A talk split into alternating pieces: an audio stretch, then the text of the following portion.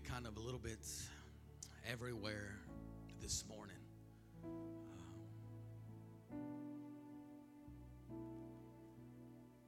I'm going to go back to Romans 4 and 17 and read that again. I want to say thank you for being here this morning. Thank you for another tremendous year that we had. Thank you for being faithful. Thank you for being dedicated. Thank you for any person who serves in any capacity in the church in any way. I want to say thank you uh, this morning for that. We're excited and looking forward to a great new year and a great year to come.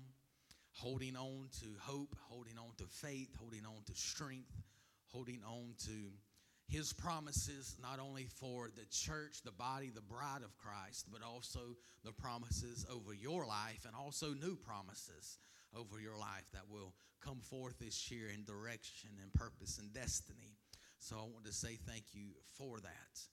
Uh, Romans 4 17 says, As it is written, I have made thee a father of many nations, before, before whom before him whom he believed, even God quickeneth the dead and calleth those things which be not as though they were. And we know that there is power in the tongue. The Bible says that there's life and there's death in the tongue, there's cursings, there's blessings. The Bible also says the tongue is the most unruly part of the body. The tongue is the last thing that can even be tamed. So we can give our hearts and our lives and all to Jesus, but usually it's the last thing that we completely surrender over Him, and it's still the thing that we all struggle with the most. Come on, somebody, is what comes out of our mouth and spur of the moment situations and, and moments that that happen that we think that we speak before we think because the tongue is the most unruly part of the body and we still live in a body of, of flesh. So we have to change the way we speak okay we can change it in our heart the way we, we, we go about things and our mindset. But until it comes out of our mouth, then it just continually, I would say, stays bottled up inside of us. Because to speak declarations and decrees and to speak things this word, even God has given us, to speak those things, it has to come out of your mouth. And the Bible says, if your mouth, your heart's right, your mouth should be right. But still, we all know that we have a people, we have a lot of hearts right, but still some things flow out of the mouth that shouldn't flow out of the mouth. Amen? Amen. And once you speak a word, it cannot be taken back. The, the saying, sticks and stones may break my bones, but words never hurt me, that is a lie. Words are the, one of the most powerful things that do hurt people the most. They do cut, and when they cut, they cut deep. And we can ask for forgiveness and we can say that we're sorry, but once it's been spoken, it has always been spoken. Amen? So, we as the body and as Christians have to watch everything that we speak. That's the reason the Bible says you should think on these things whatever's good, whatever's lovely, whatever's right. Those things you should think on and meditate on, not the things of this world and those things. We have a way and a standard of living and even a standard of communication, but it is all written in this word that we're supposed to speak by and that we're supposed to live by. So, we need to start prophesying in our own lives and over our own health, our own uh, situations, our own things, good things that come out of our mouth. We have to speak those things. Amen. Uh, Sister Bird was telling me a story about Pastor Dick Braswell that uh, when the slab was just poured for the building that is down the road here, that every time he would come into the church and, and start or greet the people, he would say, Did you see the new building out front? Even though there was nothing there yet. That's the mentality that we have to take home to have. That is faith, okay? That is faith, and that is putting your faith to work, and that is putting your faith to test. That is putting your faith out there for God to use it. So uh, you might see me every Sunday now step up and say, Thank you for the million dollars that was given this week. Amen. Or thank you for the 500 people that are here, or the 500 healings that happen, or the 500 salvations that happen. We have to walk a life of faith and expectancy, okay? We have to expect those things to come to pass when we speak them, especially when they're in this word and they line up with this word of God. Because even Jesus, even God here says, He quickened the dead and called us those things which be not as though they were. That means Moses, uh, Abraham's womb and Sarah's womb was dead. It was dry, but he still called dead things in her eyes to life. Amen. Because he's God. That's what he does. That's what Jesus does. Jesus followed in his footsteps. He come to this earth, and the first one of the stories we read is Lazarus that he called forth from the dead. But Jesus give us a command also that says the same thing you've seen me do,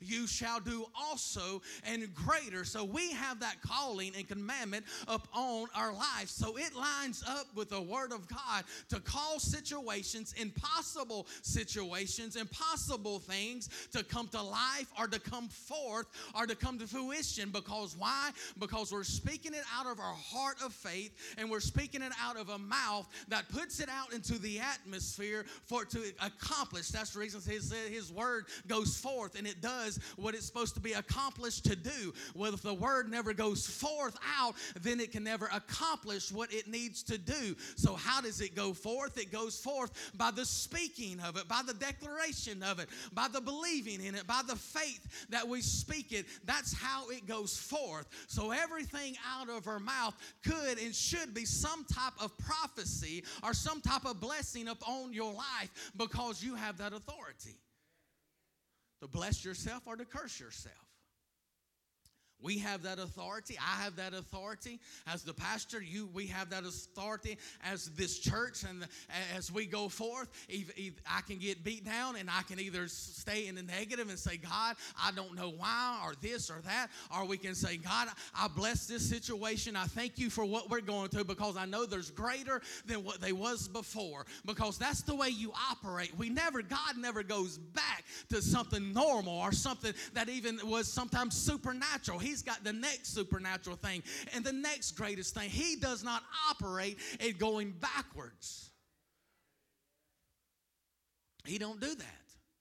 So our mentality as a church as a whole we have to change the way we see things and change the way we think things and speak things. We have to say, Lord, this coming up year will be one of the greatest ever known to mankind, one of the greatest movement, and that movement can happen right here at this church, in this community, with this body, with this people, with this worship, with this pastor, with these leaders, with you in the pew, with the servants here. It can happen with you and your family, and that's the way we got to think. And then next year, if God tarries and we have another year, guess what? Well, then the next year should be the greatest revival, the greatest movement, the greatest fire in your life because God is a continuing, consuming fire and He always moves forward. Always. Even when it looks like a setback, it's never a setback, it's always a setup. Always. But what prevents the, the, the setup from becoming the setup is us. How will we perceive what we are going through in your life? How will we perceive what we go through as a church when battles and, and things come our way? How will we perceive that? Because that's the way in the Old Testament, probably in the New, and even now, I don't know why that's the way it is now. Because when something happens in our life that, that does not agree with self, then we perceive it automatically as bad. And then we want to put a name on it bad or, or unworthy or, or shameful whatever it is.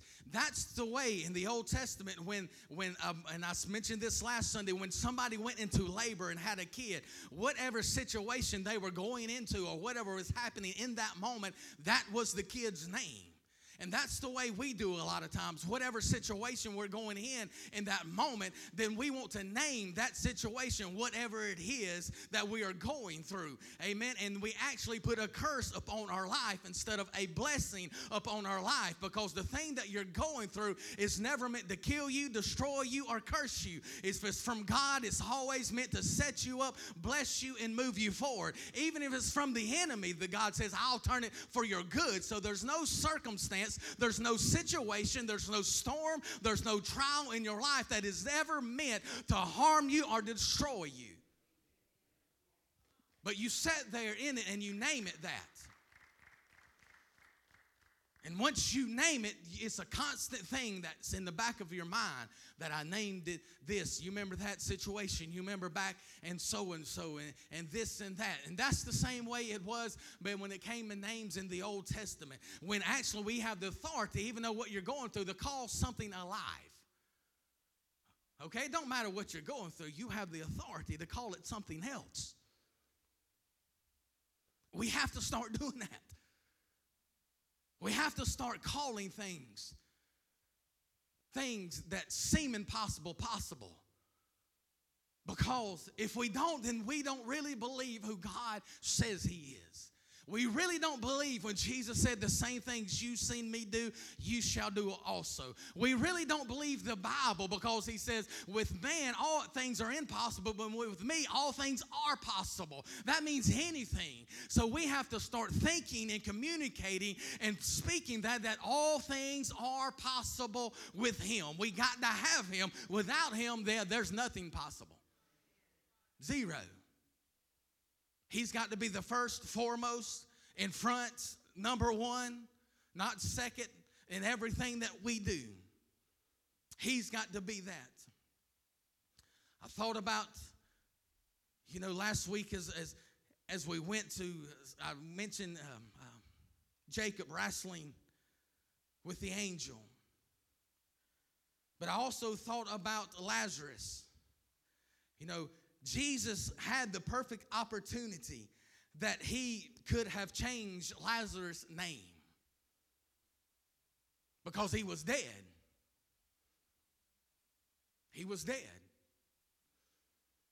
So when he called him forth, he could have called him by another name and renamed him because it was something new. His life was coming back to life, but he didn't. He called him Lazarus. And the thought that hit my mind is that sometimes the situation that you're in, that we want Jesus to rename us. It would be easier for us to be renamed because a lot of times your name is it not a lot all the time your name is tied to your identity people can say if you've done something if i've done something back in high school or whatever guess what them people who knew me back then and say that can always uh, you remember when jared done this all right, when Jared done that, or when you done this, or you done that, and you're like, Lord, I pray, I wish they would forget that mess that I done. Well, it's tied to your name because it identifies you as something they seen that happen in your life. So a lot of people might went through 2022, and in 2023, you want your name to be changed, but God says, For my glory, I'll bring you out of a dead situation and still call you Lazarus or call you who, because now I'm going to identify what you just come out of as your new name. See, that now Lazarus didn't go by what when he come out of that grave, nobody really recognized him for what had happened before that. They didn't say that was Lazarus that threw a rock through that guy's window down there. But when he come out of that grave, there's like, you know, Lazarus that come out of that grave that was dead for four days. So your very situation, your very thing that you are going through, sometimes does not come along with a new name change, but it comes along with a new identity. it identified Lazarus as coming out of a dead spot and now he was alive forevermore. So, some things you have to go through. You have to be, go through it and allow God to change you. That's what I'm trying to get at. You've got to go through those situations and allow God to change you. And in that changing of that thing, your identity becomes who you are and not the past situation of what you have been. Yet he was bound in the grave, but he come out and was live and unbound. And that's the way he is known through the old, that's the way we preach him. Lazarus, the one who was raised from the dead. You know? So don't take what you have right now.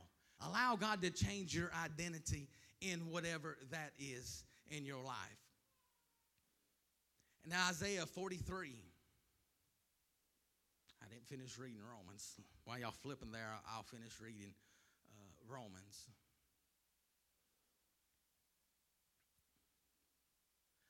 Isaiah 43.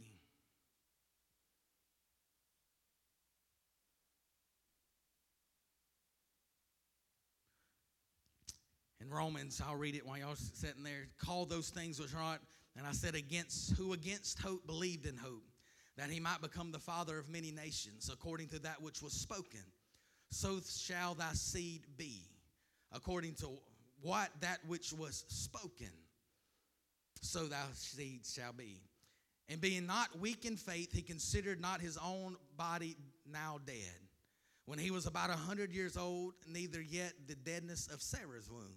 He staggered not at the promises of God through unbelief, but through strong, but was strong in faith, giving glory to God and believing fully and being fully persuaded that what he had promised he was able to perform.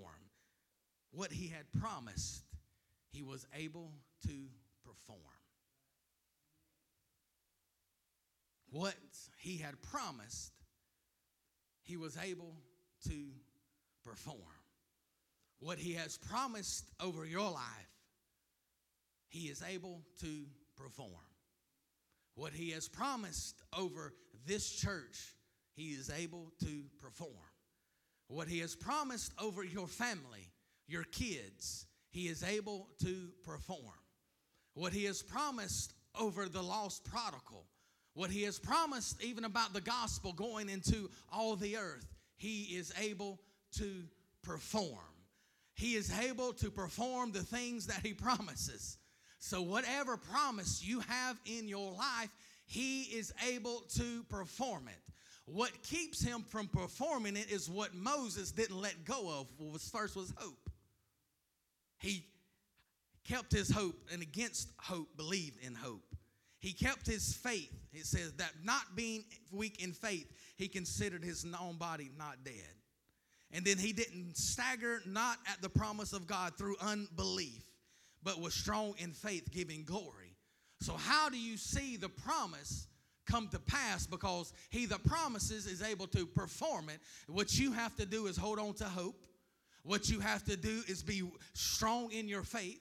What you have to do is be uh, stagger not at the promises. Don't be have unbelief in you, and then you have to give glory to God. Those are the four things to see your promise come to pass that He has promised that you must do. Okay? A lot of times we ask God, where's the promise? Just like Abraham did and took it into his own hands. And that's the reason we read this here in Romans and we look back at Abraham and said, well, it looks like he did stagger. It looks like he didn't have, uh, he didn't believe God can do it. You can look back and say, this contradicts a little bit. You can look back and say those things. And, and sure, maybe, maybe it does. Maybe it does contradict itself a little bit. But God, like I said, looks on the heart. Abraham believed it so much that he was willing to try to make it happen every which way he could. Was that wrong? Well, I don't know. I can't tell you. I can tell you that the same kid, the same kid had the same blessing. Same, same blessing. I'm gonna make him Out of his seed shall come many. He, he's to be blessed, just like the other kid's to be blessed. He's going to do these things. So I, I can't tell you that. I, all I know is all things work to good for the glory of God. So if we do make a mess up and do try to take it into our own hands, God can turn that situation around and make those things just as blessed as the other things are that is blessed in your life. Because guess what? In the end, God, He don't make mistakes. Amen. He don't make mistakes. I kind of got off a little bit there.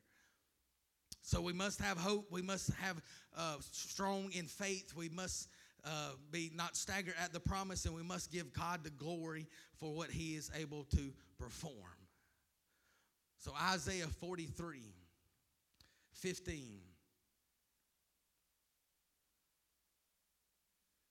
says, I am the Lord, your Holy One, the Creator of Israel. Thus saith the Lord, which maketh a way in the sea and a path in the mighty waters, which bringeth forth the chariot and horse, the army and the power. They shall lie down together, they shall not rise. They are extinct, they are quenched as tow. Remember ye not the former things, neither consider the things of old. Behold, I will do a new thing. Not, not, I will do a new thing. Now it shall spring forth. Shall ye not know it? I will make a way in the wilderness and rivers in the deserts. I'm going to read that one more time. I am the Lord, your Holy One, the Creator of Israel, your King. Thus saith the Lord, which maketh a way in the sea and a path in the mighty waters which bringeth forth the chariot and horse, the army and the power, they shall lie down together, they shall not rise. They are extinct, they are quenched as tow. Remember ye not the former things, neither consider the things of old. Behold, I will do a new thing. Now it shall spring forth. Shall you not know it? I will make a way in the wilderness, even in rivers in the desert. If we go to Ephesians chapter 4, we find a, a, verse in verse 22 it says that you put off concerning the former conversation the old man which is corrupt according to the deceitful lust and be renewed in the spirit of your mind and that you put on the new man which after god is created in righteous and true holiness. So what he is saying here is in anything to get something new you have to let go of the past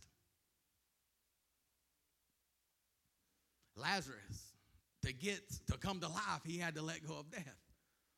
Or death had to let go of him. And I thought about somebody that said that, and I've never thought about this. Uh, you know, what, what would have been the commentary on Lazarus? Somebody who had been in heaven for four days, and God says, You got to go back. Like, come, do you know what you just done to me? You called me Think about it. I'd have loved to hear heard the conversation between him and Jesus at some point. But it was for his glory. The thing about this is when God is trying to do a new thing, he says in Isaiah 43 19, and it shall come forth, he, he wants to know a question Shall you not know it? We get caught so much up in the way things are, especially if they are going good. If things in your life are going good, we get caught up, and then when something new comes along, we do not want to change because everything is going like we like it.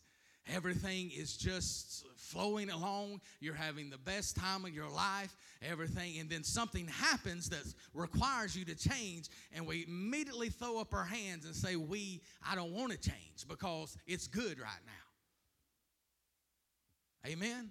It's good right now.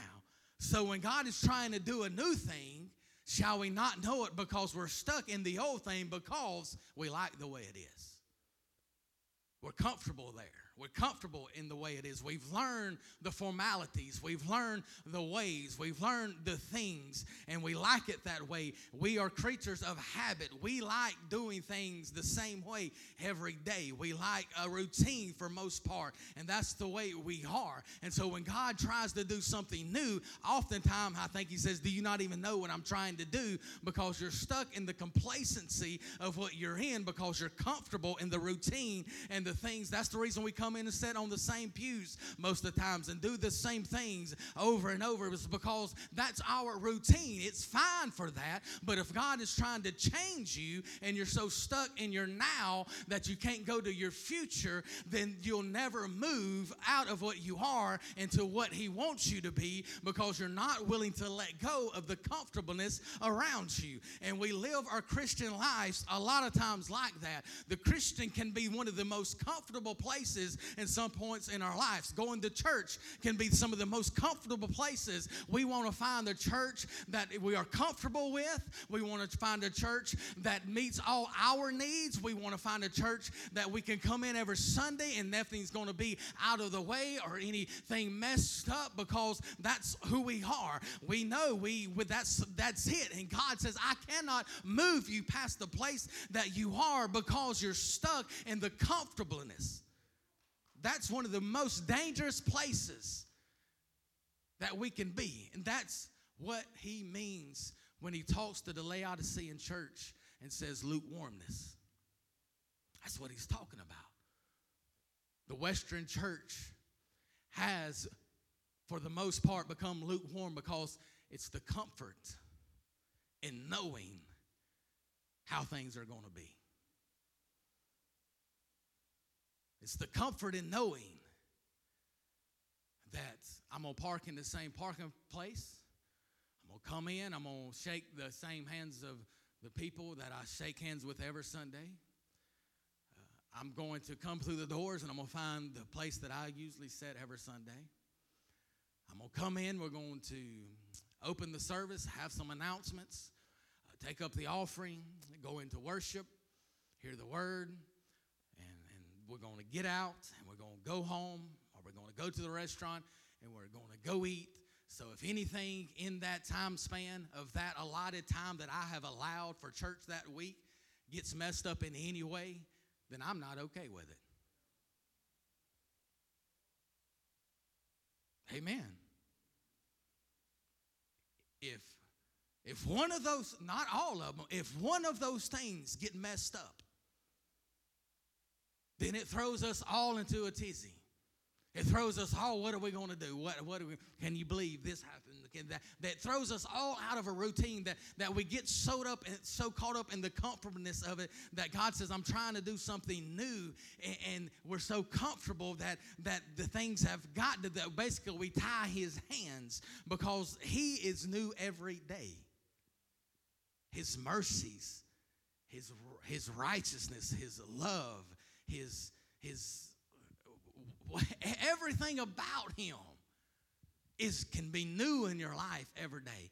The reason why we as Christians do not move forward in God is because we conform Him to the way we want Him and we don't look for His newness every day. We wake up and if we pray, we wake up and we pray for the 10 minutes and we get on about our day and we come home, we lay our head, we say our prayers, and so we look at Him the same way every day. And so we don't allow Him to change us because we don't like change.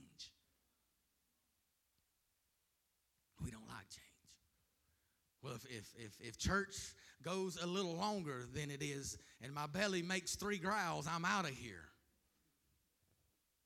Because we've confined him to a certain amount of hours.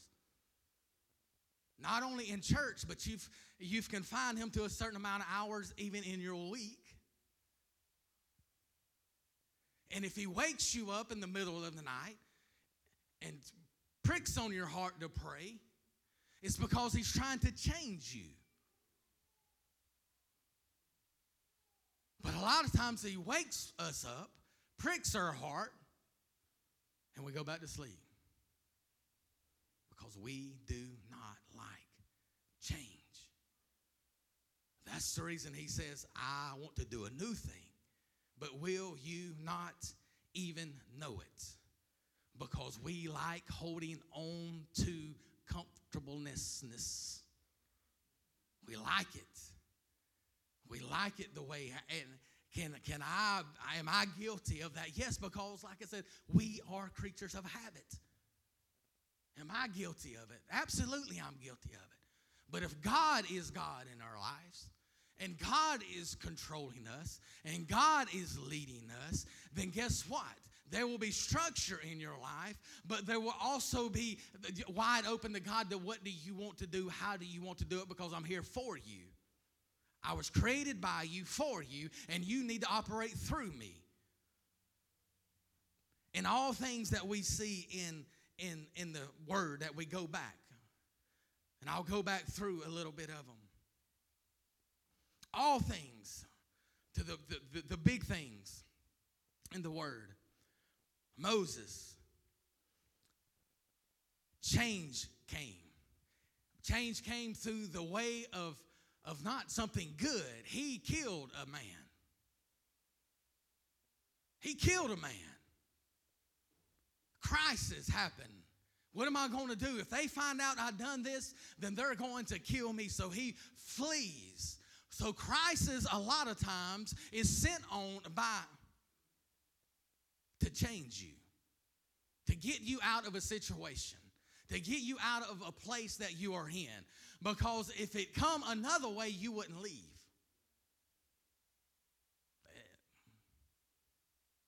If he wouldn't have killed the guy, he wouldn't have never left. Some of the biggest crises that you go through in life is for you to change, for you to move from one season to the next season from one purpose to the next purpose. That is what it comes for. So him killing, uh, killing the, the, boy allowed him to flee into a land and allows him to, to meet Jethro, his father-in-law, and, and marry his daughter. And then it also allows him to go, like I said, on the backside of a desert, uh, right next to the mountain of God. He would have never got there if the crisis would not hit, hit his life to push him in that direction. You see what I'm saying? There's always two things you can do in crisis. You can acknowledge God in it, or you can't. So that sent him to be who he was. That set him up on that situation to have an encounter with God on the backside of a desert that allowed him to turn and see the bush and hear the voice coming out of the bush, allowed him to take off his shoes and walk on holy ground and be that. But if he's not willing to change, he never gets to his destiny. Never gets to his destiny. We can go back, I mean, we can rehash uh, uh, Jacob well, also um, Abraham. The first thing, the first thing, well, that was Moses. Let's talk about Abraham. Genesis chapter 12, verse 1, God speaks and tells, uh, tells Abraham to leave this land. Go to a land I will show you. Just, just get up and leave. That's all the directions he gets. And don't take any kinfolk with you what he says. Well, he gets up, he leaves, but he makes one mistake. Takes Lot with him. Takes Lot with him. Lot probably was something comfortable. Person that he probably talked to had, you know, maybe they was bros. To get to where you're going, a lot of times allow you to leave everything. True change requires you to lay everything down in your life. Everything. True change requires you to lay everything down in your life. And because Abraham took Lot with him, what do we see happen? We see a division. We see a, a rift, thing to, to, where the land has to be split, where you have to go this way and you have to go that way. Lot chooses the good side. Abraham took, took the rest of it. That's what I'm saying is if he would been willing to leave that there, some of the things he went through, he wouldn't have to go through. So when God calls for change in your life, if we're not willing to leave everything that God says leaving, then we're going to, it's going to cause problems at some point. And there's nobody to blame but ourselves because we brought the baggage along that God told us to leave behind. We can look at Jacob. What did we say that he done when he was there that night? He said that he sent in, in Genesis chapter 32, 20 through 22 through 26. It says he sent over what he had had to the other side of the brook, his wives, and, and the kids, all his possessions, he sent over to the other side and he stayed back. He was willing to let everything go. And then in that night of his willingness that he had in the encounter with, with the angel of the Lord, and they wrestled all night long. And we talked about this last week about in these times that we have to be willing. Will we be persistent? Will we cause God to, or the angel to ask, What is our name? Will we be so persistent that he says, Who is that? Will we be willing to not let go for him to come through? We are in all actually and we in all actuality are not waiting on heaven. Heaven is waiting on us. Think about that. We're not waiting on heaven. Heaven's waiting on us. And if we're not willing, and you're not willing in your life in 2023 to change, then what you do is you become stuck and complacent. And I've said it before a rut is a grave with both ends open. You're dying. If you're in a rut, that's where you are. Ultimately, you're in a grave. God is waiting on us to move. He is waiting on us to say yes. He is waiting on us to be persistent. He is waiting on us to not let go when things don't go our way. He is waiting on us to move. He is waiting on us to turn. He is waiting on us to take our shoes off. He is waiting on us to grab a hold. He is waiting on us to ask all the questions. He is waiting on us to move because that's what He wants to do. Simon, I, I read this in John 1, chapter 42. I mean, John 1, verse 42. Simon gives, uh, John gives this account that Jesus was speaking and calling, and he called Simon Cephas, which meant stone, which meant rock, surname Peter. According to John, the first day that Jesus met Simon, thou shalt be called Cephas, which is interpretation of stone. And if you look the word up Cephas in, in the Greek, that's what it means, and it either and it's got surname Peter. So at the beginning of his life, he's already called something else. Jesus already has and knew who he would be. But it took Simon getting the revelation of who Jesus was for him to step in to his name. I don't think you caught that. In the beginning, in John chapter 1, Jesus calls Simon Peter. He calls Simon Peter. He calls him Cephas, the stone, the rock. But it's not till later on that he steps into that because he has the revelation of who Jesus is. Okay? Jesus has a new name. I, I, y'all say I'm probably making this so confusion about Lazarus and his name didn't get changed. But guess what? Lazarus' name does get changed because in Revelation he says, I have a new name. I'll get there in a minute. A lot of times, Jesus knows who we are, but until we have the revelation, we will not walk in who we are until we know who He is. In your life, you will not walk in your true identity until you have the revelation of Jesus Christ. Us as a church, we cannot walk in our true identity until we have the revelation of who He is. He's done called us whatever He wants to call us. He's done named you whatever He wants to name you. But He says, for, in order to you to walk in the purpose and calling, you have to have the revelation of who I am. Well, we can say that Moses had a revelation because he had a burning bush. And Jesus said, He tells him, God says, I, I am that I am. He had the revelation. Jacob has the revelation with the angel. I wrestled with him all night. They communicated, they talked.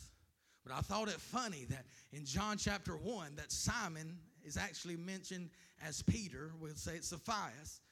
But he does not take on that name until he has the revelation of who Jesus is in his life. And we will keep walking in our name that until we have that revelation.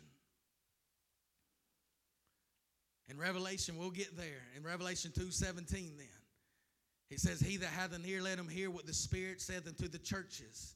To him that overcometh will I give to he, the, to him that overcometh will I give to eat of the hidden manna, and will give him a white stone, and in the stone a new name written, which no man knoweth, saving he that receiveth. So you do have a new name that God has for you, and that will He will give you.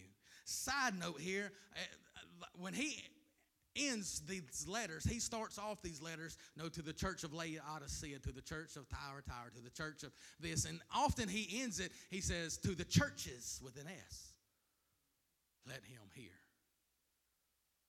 So the letters were written for a specific church, but also they were written for every church to hear what he is saying.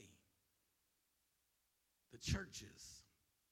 Revelation 3:12 He that overcometh will I make a pillar in the temple of my God he shall go no more out, and I will write upon him the name of my God and the name of the city of my God, which is New Jerusalem, which cometh down out of heaven from my God, and I will write upon him my new name. So you do have a new name. You do have a new name, and we'll all receive one when we get to heaven. But we have to leave everything. To get that new name, guess what? Back to here. You have to leave this place behind. Get something new, you have to leave the past behind. That's just the bottom line. That's just it. Travis, if you want to come. To get something new, you have to leave the past behind. To get the new name that Jesus has for you, you have to leave this life behind. For Jesus to be called Jesus, he left heaven behind. For him to take on a new name, his earthly name, he had to leave heaven behind to get the name. And then once again, he'll come back, the Bible says. He'll have a new name because he's leaving the redemption, the Savior part behind. And now he's king. He's fulfilled being Savior, he's fulfilled being the Lamb. And when he comes again, it says he'll have a new name also.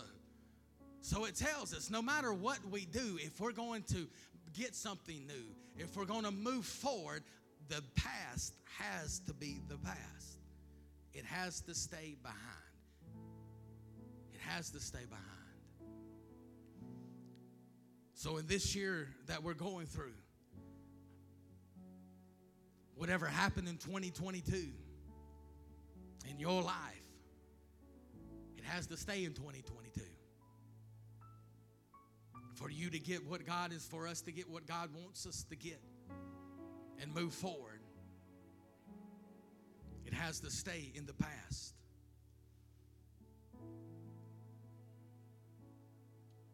If you would stand with me.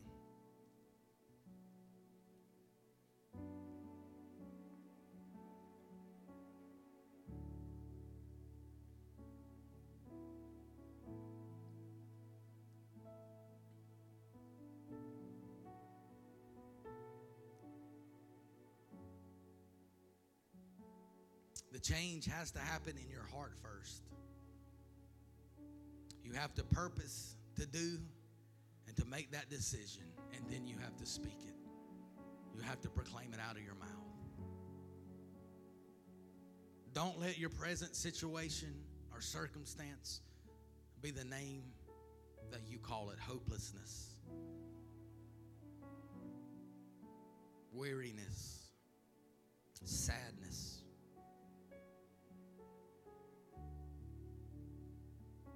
Darkness, comfortless.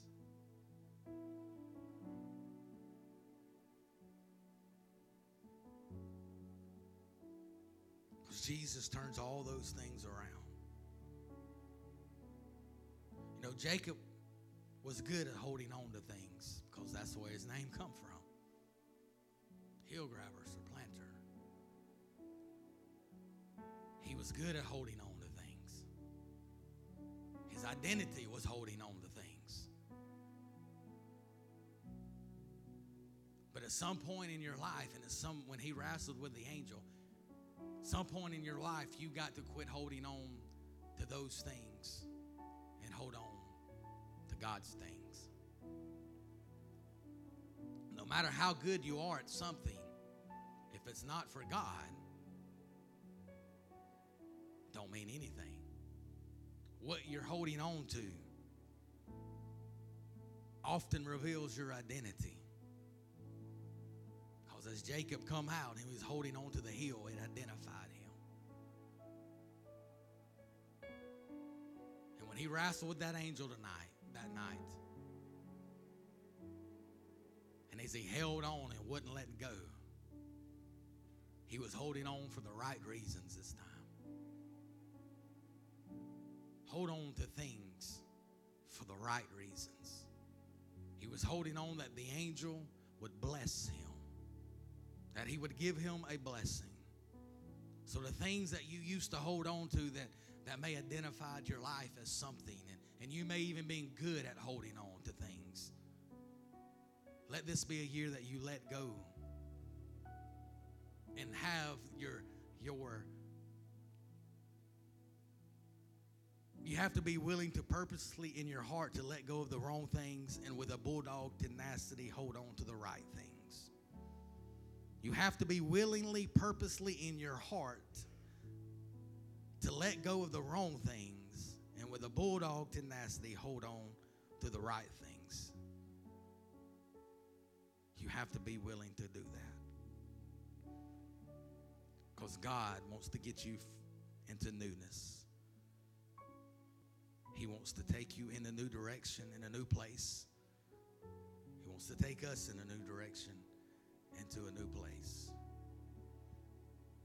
Quit calling things. Quit calling your situation. I don't know who I'm speaking to right now. Quit calling your situation hopelessness.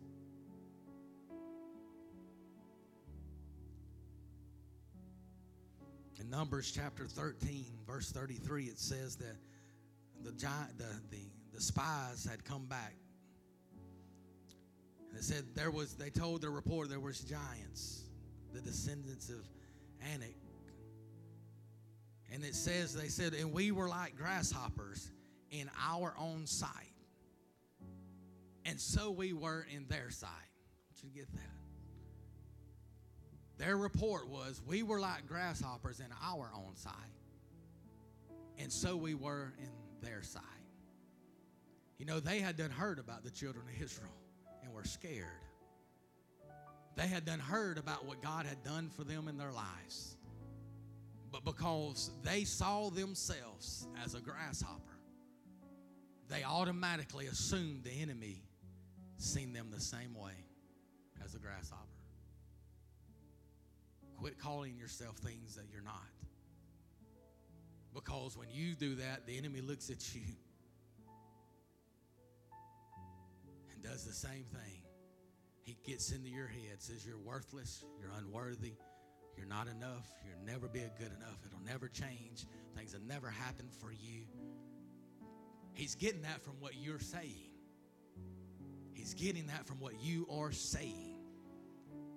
So we have to speak. Call those things that are not as though they are. We have to speak that we are children of the King. We are sons and daughters. We are priests and we are kings. And let God change you in your life. Lord, we thank you today for all your many blessings. Lord, I pray, God, as we move forward, Lord, we are willing to let go of the comfortableness. God, we are willing to go forth, God, in whatever way that you want to do it, Lord. Lord, I pray, God, that you're not sitting there looking down at us saying, I'm trying to do a new thing, but you don't even know it.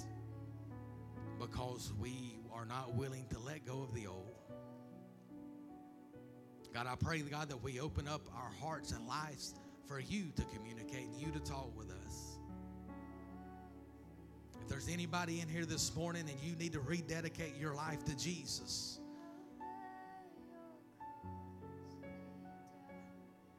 you need to start off this year with a newness, a new fresh oil, fresh anointing, a fresh slate. Then these altars are open for you right now. Don't stay calling yourself something that you are not. Call yourself free. Call yourself chosen. Call yourself worthy. Because that's what He calls you. So if you need to come to these altars right now as they continue to sing, these altars are open. Lord, we worship you, Jesus.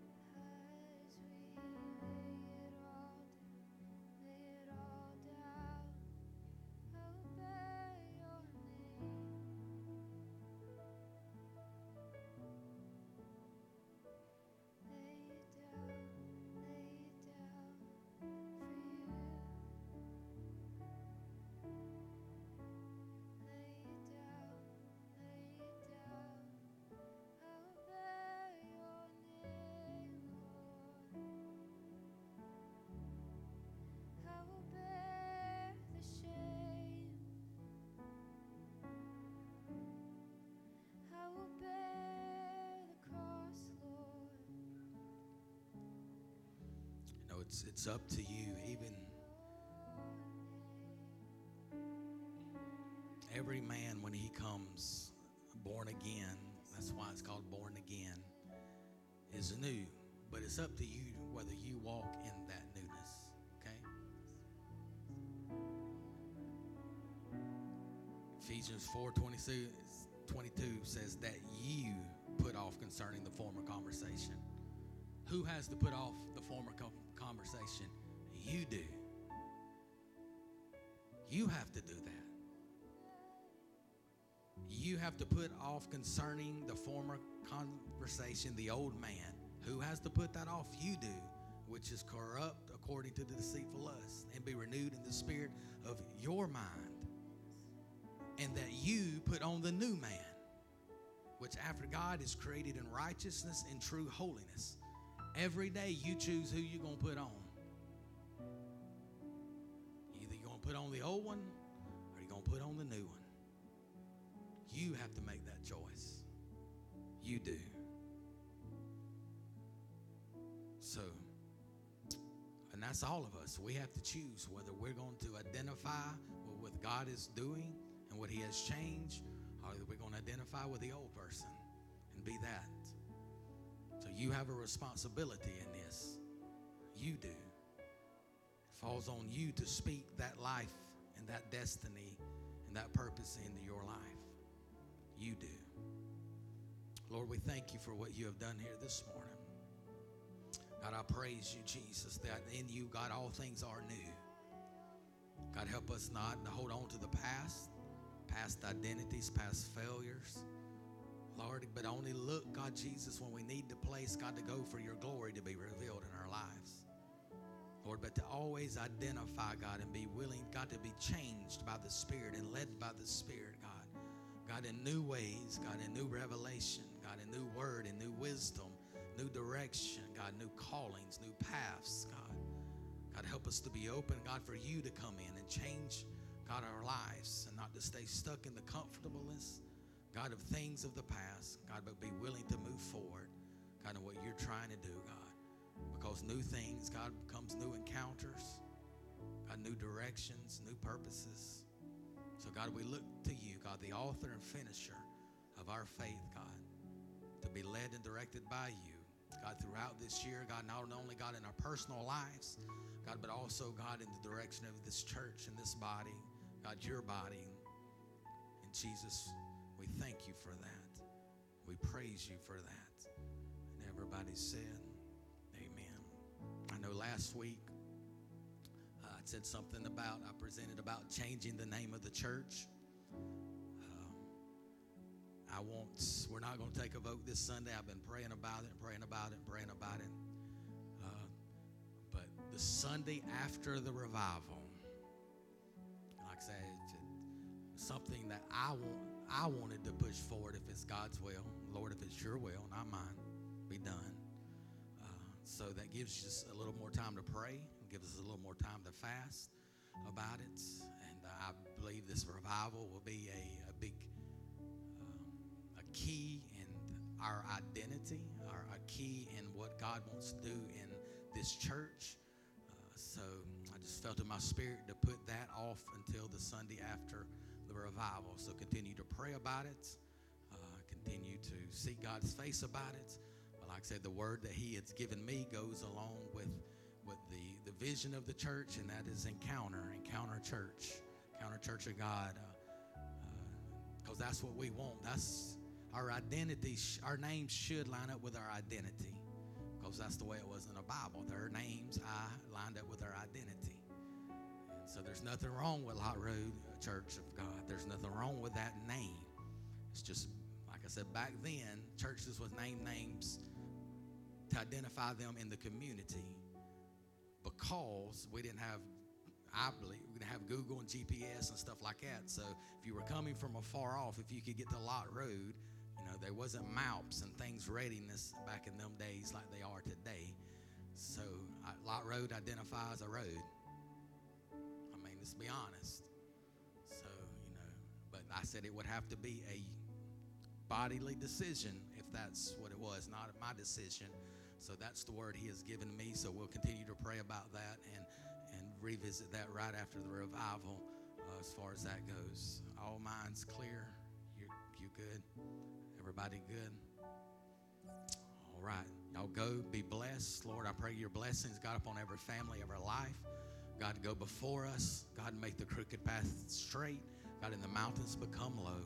God, prepare a table in the presence of our enemies. Lord, let us find, God, divine favor with you first and foremost, Lord, and then with men. Arise and let our enemies be scattered. And we'll give you all the praise, honor, and glory. And everybody said, Amen.